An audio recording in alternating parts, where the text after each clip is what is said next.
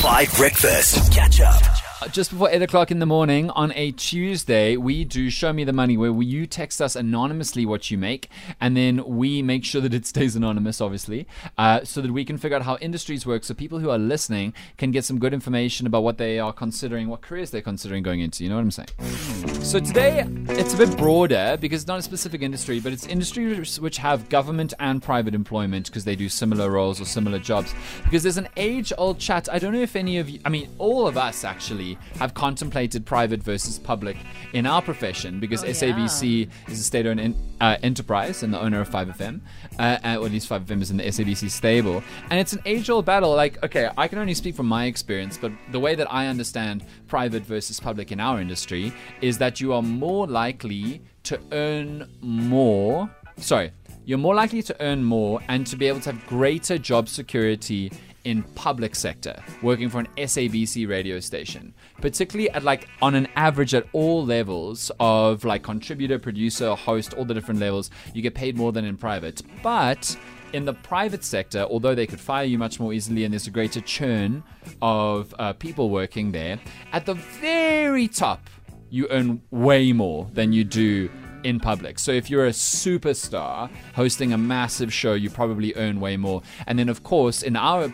profession, at least for on-air staff, you don't get like benefits like paid leave and like Yeah. the, the, that kind of medical stuff. I- Is that a fair description of our industry? Definitely, more or less. I think a lot of people I know in the radio industry, they also want to end up at an SABC station. Yes. Because fine, you might get like um, you might get changed to, to another slot, but you know there's more security as opposed to like with other private uh, media companies. And I think it's also the reach as well, Mm. why a lot of people prefer to be on an SABC platform.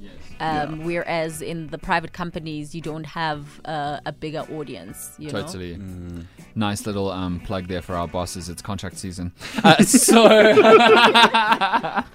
so we're getting lots of messages from listeners who are in the medical profession, and they say there's a massive difference between public and private sector based on what you do and where you work. We got a message from somebody who's a who's a speech therapist in hospitals. Um, and they say they they earn you earn twenty six thousand on average for a government facility, but private you only earn like seventeen to twenty.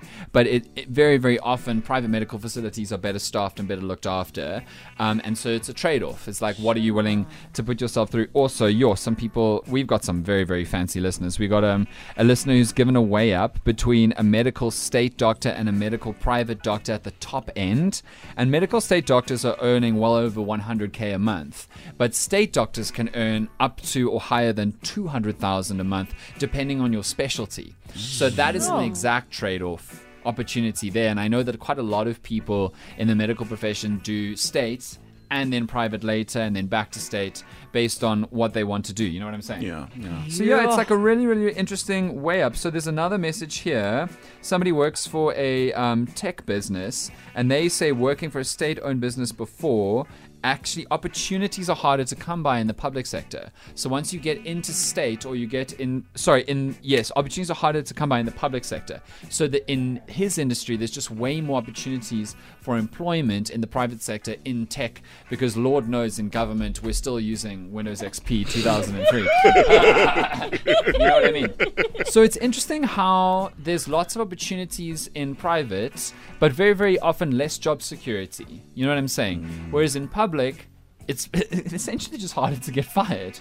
Um, and there's also this this way that you can stay in public sector and you can rise and rise and rise and have more and more and more jobs as you grow because just by virtue of sitting it out and rising in an organization that is not as fickle as public. And then it seems like depending on the industry, it's better paid in public versus better paid in private. Super interesting.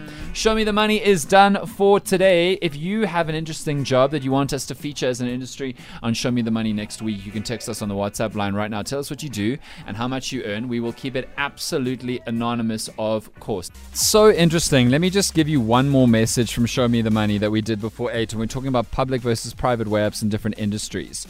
So we got this message uh, from someone who says they've got no qualifications and they work in the administrative sector, um, and the public uh, public salaries is, is often for uh, admin staff twice as high as privates.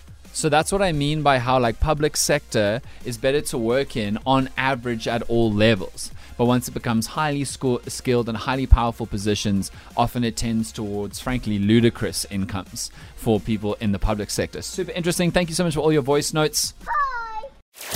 Catch up on some of the best moments from 5 Breakfast by going to 5FM's catch up page on the 5FM app or 5FM.co.za.